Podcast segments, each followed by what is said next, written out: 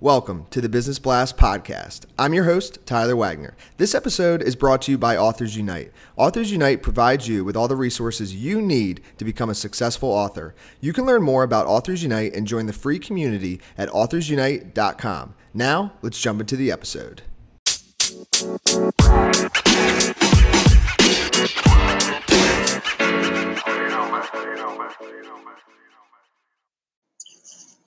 All right, everyone, welcome back to another episode of the Business Blast podcast. I'm your host, Tyler Wagner. Today I have Renzo Urzua with us. He is a speaker and leadership development expert who currently works as a trainer for MasterCard under Global Contact Center Management or GCCM. Welcome to the show, man.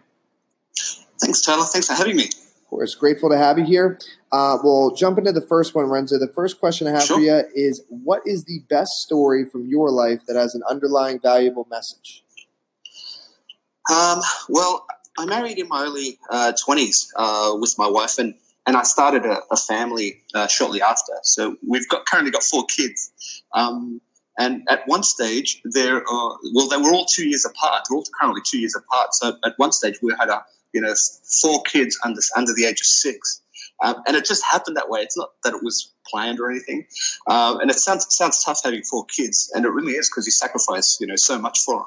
So you know, while other friends were you know buying houses or, or traveling all over the world, you're working hard to you know to give the kids the best that you can, right? So imagine you know like shopping or going out just with four kids in tow, all under six. It's it's tough. Um, you don't forget about sleeping, you know, buying yourself nice things because everything just goes for your kids. Uh, but it does get easier uh, as they grow older. So for all your young parents out there, it, it does get easier, you know.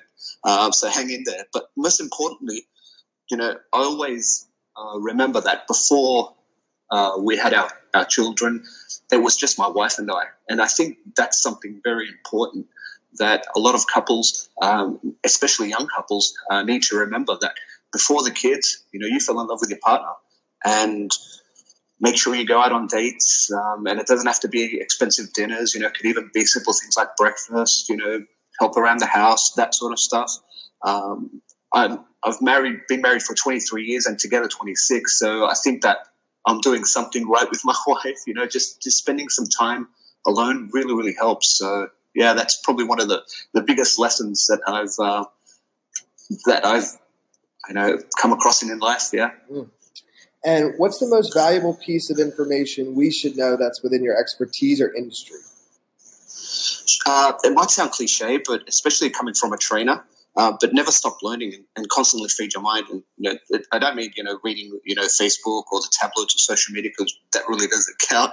But you know, grab the latest bestseller or you know jump online, do a course because there's hundreds of courses online that are free as well, so it doesn't cost you anything really, just a little bit of time. Um, a lot of workplaces these days as well, they've got learning management systems that allow you, you know, to do things that interest you in the workplace. So, so that's cool. But constantly feed your mind, let your imagination run rampant. You know, while reading a book or doing a course, um, and always test yourself. And uh, what's your best piece of overall business advice, so not necessarily industry specific? Sure. Well, this goes with uh, something I'm really passionate about, so leadership skills. And, and I, I, think one of the most important things about leading a, a, team or a group of people is building a connection with them. Um, you want people to work with you and not for you. Um, so leaders ask themselves, you know, how well, just how well do you know your employees?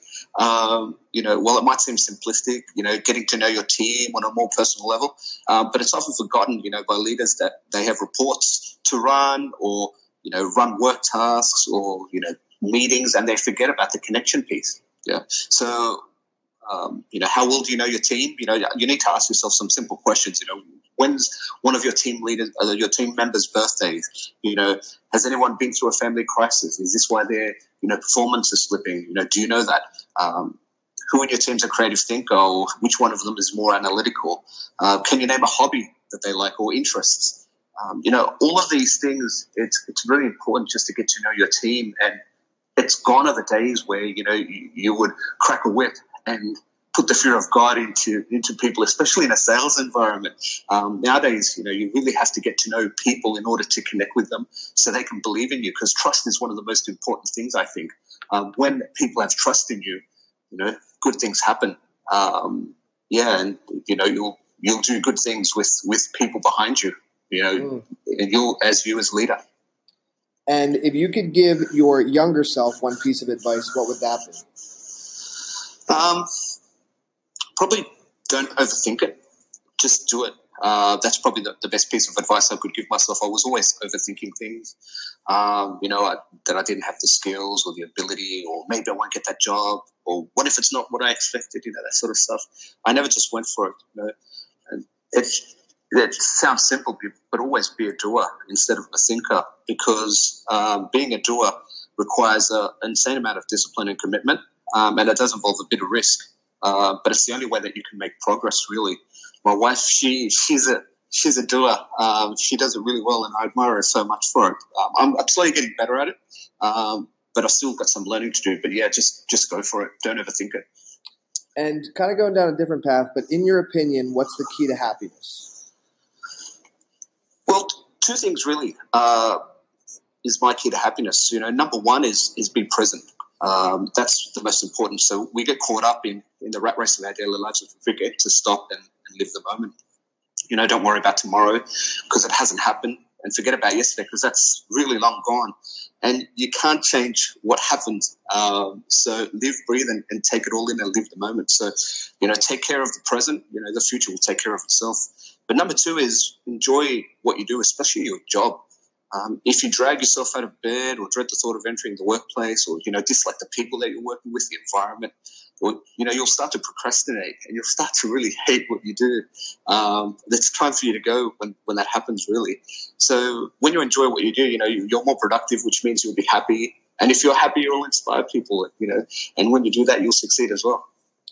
And what is the best book that you've read, and what was the number one thing you learned from that?